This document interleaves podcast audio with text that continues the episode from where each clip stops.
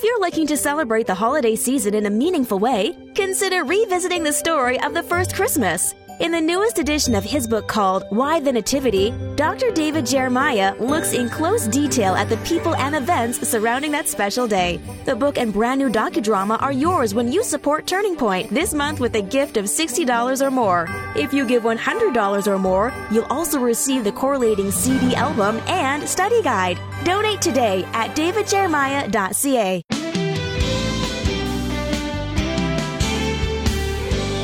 Welcome to Turning Point. Are you the kind of person God wants you to be? Does your life reflect the nine qualities, the fruit of the Spirit outlined in His Word? Today, Doctor David Jeremiah begins a series to help you embrace and enhance those qualities and live the life God desires for you. Today's message and the title of our series is A Life Beyond Amazing. To introduce it, here's David. Thank you so much for joining us for this edition of Turning Point. We are talking about a study from the New Testament based upon the fruit of the Spirit, and the title of the book from which we have taken this material in the commentary format is called A Life Beyond Amazing, Nine Decisions That Will Transform Your Life Today. We want you to know that this is a wonderful series to help you in your growth in Christ. And even though this series is about A Life Beyond Amazing, our special resource for the month has to do with a very unique opportunity we are making to all of our listeners, and that is you can get the book, Why the Nativity, that's been produced to go along with our new film, Why the Nativity. And this book is one hundred seventy-six pages, twenty-five chapters that answer the questions you have about Christmas story, and it has some beautiful pictures in it from the docudrama set, and it's yours for a gift of any amount to Turning Point. When you ask for this resource, we'll send it to you right away. Simply say, please send me Why the Nativity. I know you'll love looking at the scenes, reading the story, and being ready to see the movie when it comes out here in just a few days. So thank you again for your support. Don't forget to ask for your copy of Why the Nativity when you send your gift today. Well, here is part one of A Life Beyond Amazing.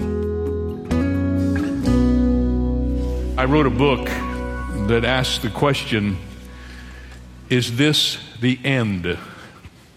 That book explored the many signs that continue to appear on the world stage that are reminding us that our redemption is drawing near. But the answer to the question that the book posed was a simple no. This is not the end, but you can see it from here. After that book was published and had some success, great interest was discovered in the prophetic series. I sat down a few weeks later with the publishers who helped us do this, which is what you always do when you do what I do, and they wanted to talk about the next book. What are you going to write about next? And we agreed that the teaching that seemed to be most necessary in this particular time is the answer to another question. And that question is, what kind of people do we need to be to live in this culture that is so messed up and hard to define, and we don't know where it's going, and it always ends up where we didn't think it would be? We agreed that the teaching that most was needed was teaching from the Word of God that helps us become the kind of people that it doesn't make any difference what's going on. We're just God's people, and we do what we do. Amen? I remember pondering this question for over a week, and then the answer suddenly hit me. I said, if we had invited God to this publishing meeting, He would have reminded us that we already have been given the blueprint for His ideal person. He describes that person in the book of Galatians. It is a passage we often refer to as the fruit of the Spirit passage. And we are told that when the Holy Spirit completely controls the life of a believer, this is what it will look like. The fruit of the Spirit is love, joy, peace, long-suffering, kindness, goodness, faithfulness, gentleness, and self-control. God's description of a man for all seasons. So in response to the question, what kind of people should we be at such a time in history as this, here is God's answer. He calls us to be people of love and joy and peace. He wants us to have endurance in our lives. He wants us to have compassion for those who need our help. We should be people of generosity, integrity, humility, self-discipline. This is God's ideal person, and believe it or not, we can become like that. We were meant to be like that. Could I just say it this way? Christ died so that we could be that kind of a person. These nine qualities compose a list which often people say isn't really a list, but nine descriptions of the same thing, but it is a list no matter how you look at it. Nine things that the Bible tells us will be true of us in some way, in a growing way, as we become God's people.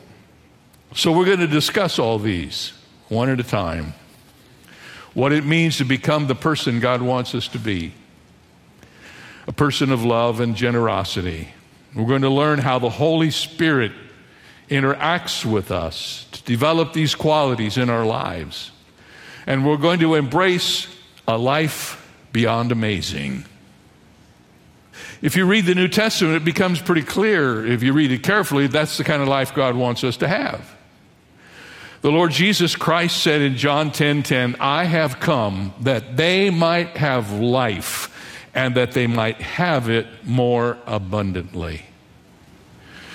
It sounds like life beyond amazing. But there's some roadblocks that we need to get out of the way if we're going to get to the place we want to be. If the whole purpose of Jesus coming to this earth was to bring us a life beyond amazing, what's gotten us off course? I mean, do you get the sense that the Christians you know are living a life beyond amazing? Would you describe your life like that? Would I describe mine like that? If there's a gap between the promise of what our Lord wants us to have and what we're experiencing, what is causing it? What is happening to us that this abundant life that Jesus died for so that we could have it seems to always be at the end of our fingers, but not quite in our grasp? And I'd like to suggest to you the three things that I've thought of in preparation for this that might help us understand this a little bit. First of all, I think for many of us, we misunderstand our salvation. Most Christians today view salvation strictly in the past tense. Salvation is something that has happened to us. It's history. Our salvation, according to many Christians, is a done thing. But the Bible doesn't view salvation like that, men and women. The Bible views salvation in three different tenses. The Bible views salvation like this. I have been saved. If I've trusted Jesus Christ as my Savior, as many of you have, you've become a Christian, then you can say of yourself, I have been saved. And you point to the day when you trusted Christ. But the Bible also teaches that once you're saved, you continue being saved. You're saved eternally, but it's true that once you have been saved, as you go forward in your life, you are being saved. And one day the Scripture says you're going to stand before the Lord and you're going to be just like Him, and then the Bible says you will be ultimately saved. So, here's the way that works. You are saved from the very penalty of sin. During your lifetime as a Christian, you're gradually being saved from the power of sin over your life. And ultimately, one day, praise God, we're all going to be saved from the very presence of sin. There won't even be any sin. But please hear me. If you get stuck in the past tense, you won't be the kind of person who can have a life beyond amazing. Because salvation is more than just I have been saved, it's I am being saved, and I ultimately will be saved. That's why Paul said to the Romans that now is our salvation nearer than when we believed. What was he talking about? Not past salvation, that was already done. Not present salvation, they were already living that, the salvation of the future when you stand before the Lord and you are made like unto Him. So, the problem that we have sometimes is when we get saved, we think that's it. That's done. It's over. Finished. Thank God I'm saved. So what does that have to do with the life beyond amazing? Here's a little paradigm from writer N T Wright that gives us a very helpful illustration. He said, many Christians have so emphasized the opening act of faith, the initial statement of that faith, believing that Jesus died for me, that they have a big gap in their vision of what being a Christian is all about. It's as though they were standing on one side of a deep, wide river looking across to the farthest bank. And on this bank, you declare your faith. On the opposite bank is the ultimate result, final salvation itself. But what in the world are you supposed to do between this bank and that bank? I am saved. I'm going to be with the Lord someday for sure. That's eternal life. But I might have seventy or eighty years on this earth. What do I do between this bank and this bank? What are we supposed to do? That's what this series is really all about. The life beyond amazing is not a passive wait till Jesus comes back kind of life. The life beyond amazing is the kind of life that will get you up early in the morning and keep you up late at night if you really get your arms around it. Jesus Christ didn't just die for us to live in eternity with his Father. He died so that we would have an abundant life on this earth as well. And we seem to not be grabbing that in some way. And I think one of the reasons is because we just think, well, salvation is it. Author Craig Barnes asks, how long does it take to become a Christian? A moment and a lifetime. He said, when I was a child, my father brought home a twelve-year-old boy named Roger, whose parents had died from drug overdose. And he said there was no one to care for Roger, so my folks decided that they would help and they would raise him as if he was one of their own sons. At first it was very difficult because Roger came from a totally different world and he was trying to adjust to his new home, an environment free of heroin, no addicted adults in that home. And every day, several times a day, he said, I heard my parents saying to Roger, no, no, no, that's not how we behave in this family.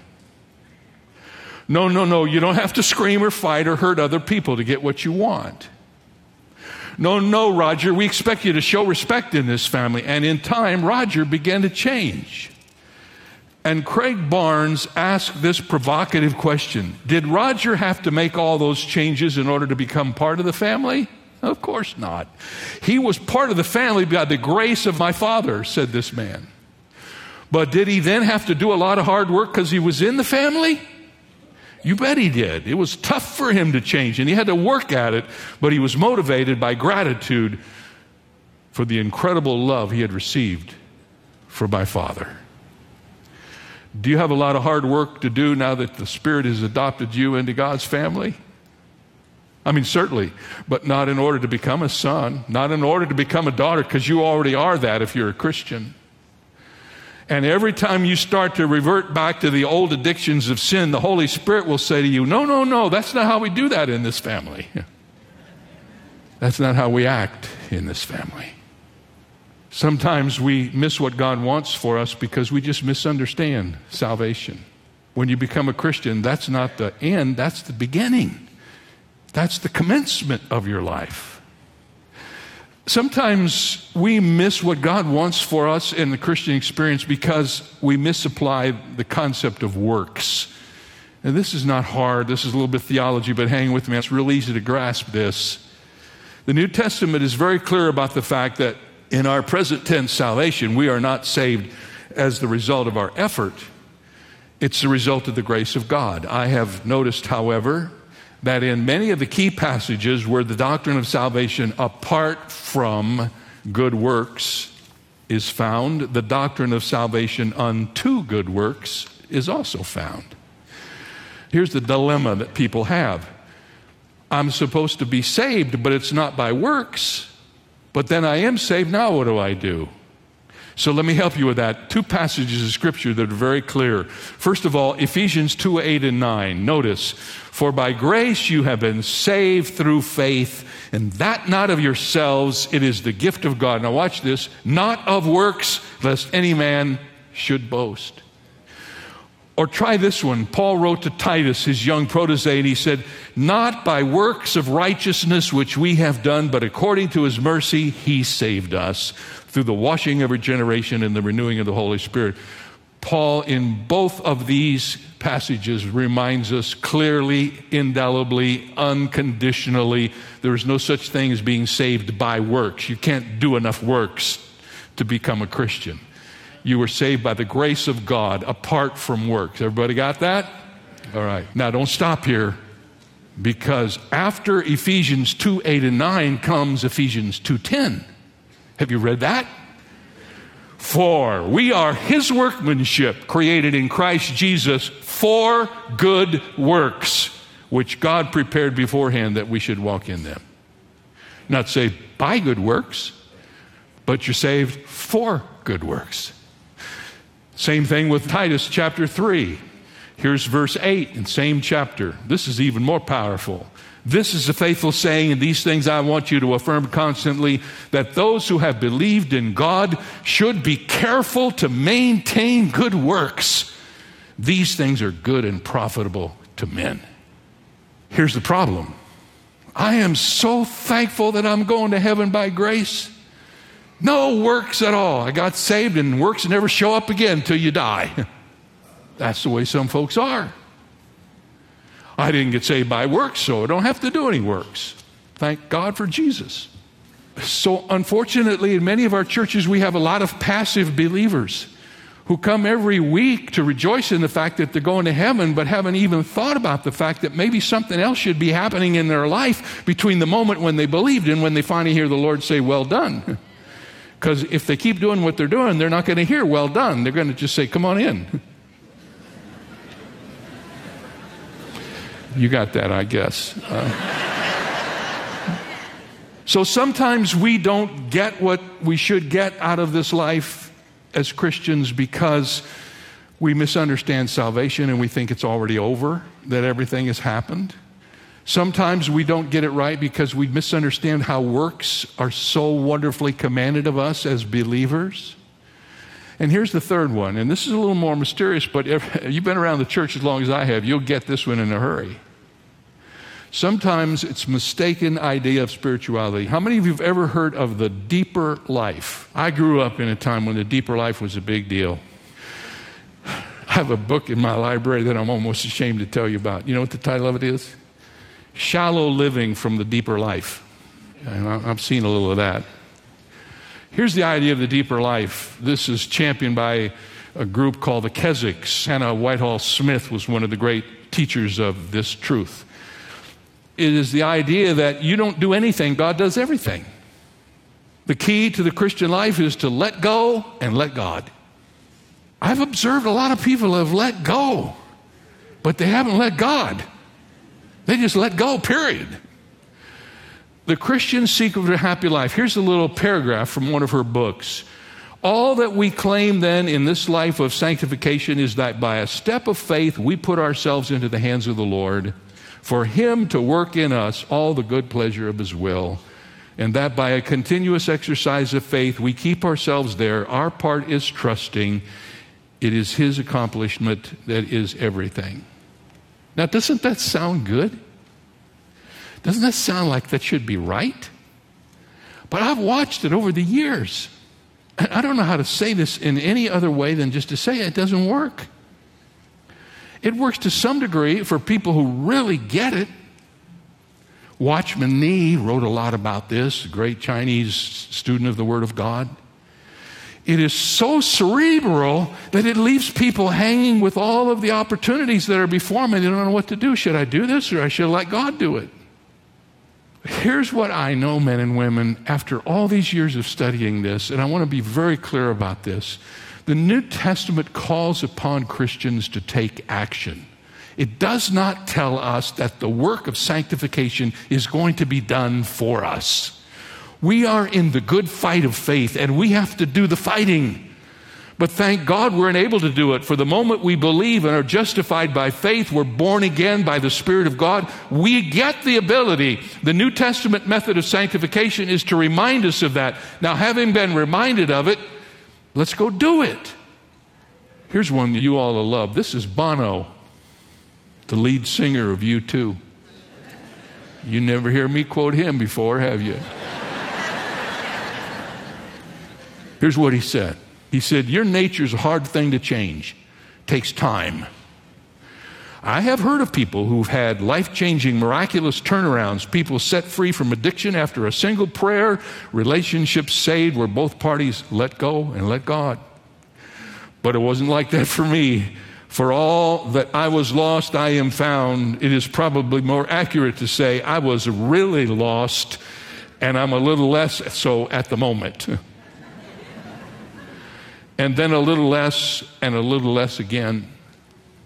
That to me is the spiritual life, the slow reworking and rebooting of the computer at regular intervals, reading the small print in the service manual. It's slowly rebuilt me in a better image. It's taken years though, and it's not over yet. Was he saying that salvation is a gradual thing, not as far as accepting Christ? But he was saying that when I accepted Christ, it wasn't over. I didn't get that spiritual situation where when I woke up the next day, all of my lust was gone, and all of my greed was gone, and all of my selfishness was gone. It was still there. And it was over a period of time after receiving Jesus Christ that I wasn't as lost as I was before I was lost. You get that? Those are some of the things we need to kind of keep, and we'll talk about this some more as we go along. Now, let me hurry quickly to the roadmap of a life beyond amazing. And I want you, if you have your Bibles, to turn to the second chapter of Philippians. I love the book of Philippians. Do you like Philippians? Yes, what a great book this is. It seems like it speaks to so many things. But I want to read to you these verses, and having explained to you what I've explained to you, you'll sort of get this now in the way that I hoped you will get it. Philippians two, twelve, and thirteen. Therefore, my beloved, as you have always obeyed, not as in my presence only, but now much more in my absence. Listen carefully. Work out your own salvation with fear and trembling, for it is God who works in you, both to will and to do for his good pleasure. And you're going to say, wait a minute, didn't you just tell me you don't have to work for your salvation? Yes, I did, because that's what the Bible says, and I'm not contradicting it. You're just not reading carefully. It doesn't say work for your salvation. It says work out your salvation. Some of you are so opposed to work out, you won't even read that. Work out your salvation. What does it mean? When the text says work out your own salvation, it doesn't mean work for your salvation. The phrase work out has the meaning of working something through to its full completion. This particular expression was used to describe those who worked in the mines in Paul's day. They were mining out of the ground that which had been placed there by their Creator.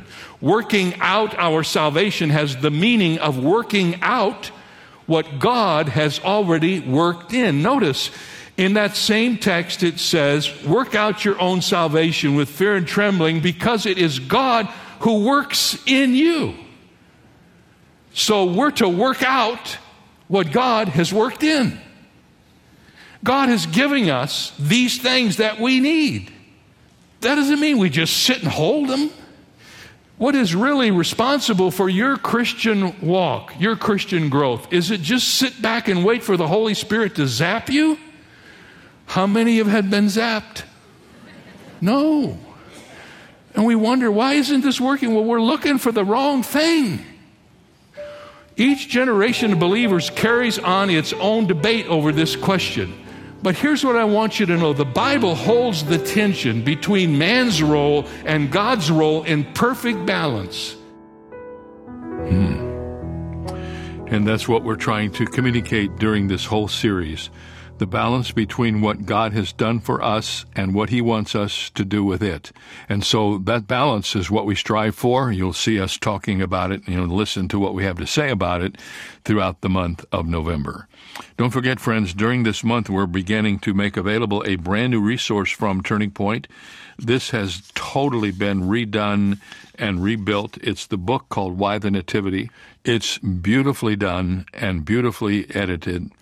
And it not only has all of the questions, twenty-five questions about Christmas with answers, but it also has beautiful pictures from the docudrama, Why the Nativity, that has been under production for almost three years here at Turning Point and will be released in December.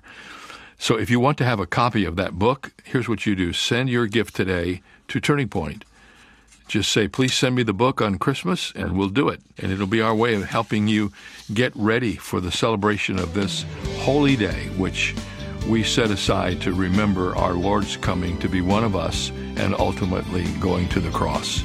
Thank you for listening today. Be sure and join us tomorrow for part two of A Life Beyond Amazing.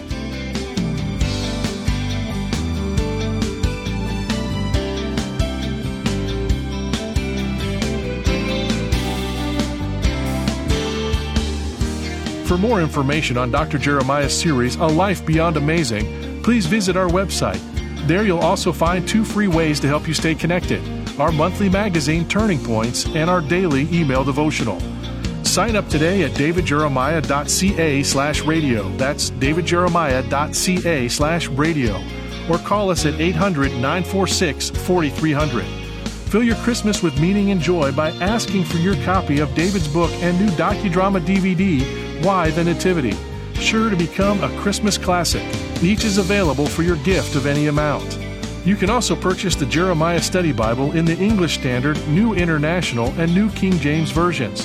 Available in your choice of cover options. Get the details when you visit our website, davidjeremiah.ca slash radio.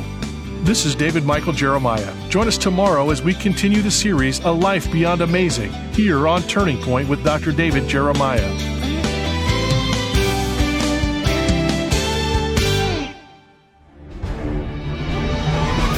Take the young ones in your life on an unforgettable journey that will get them excited about the Word of God with the Airship Genesis Kids Study Bible.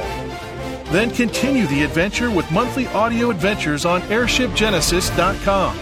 Plus, download the Airship Genesis mobile game, where kids will travel back in time to the life of Jesus.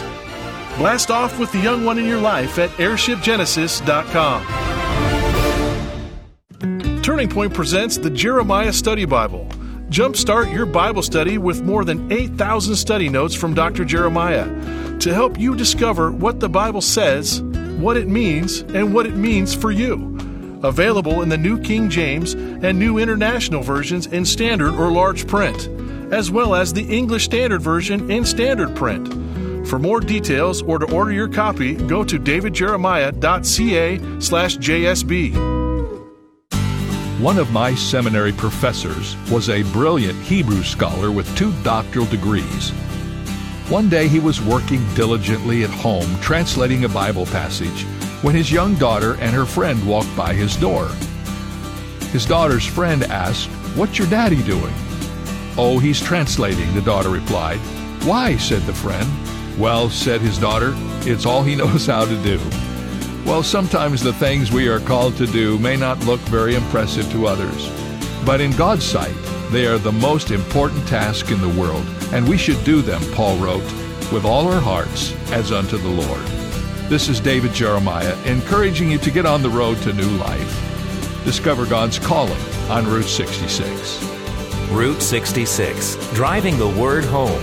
Log on to route sixty-six life dot com and get your roadmap for life. Route sixty-six, start your journey home today.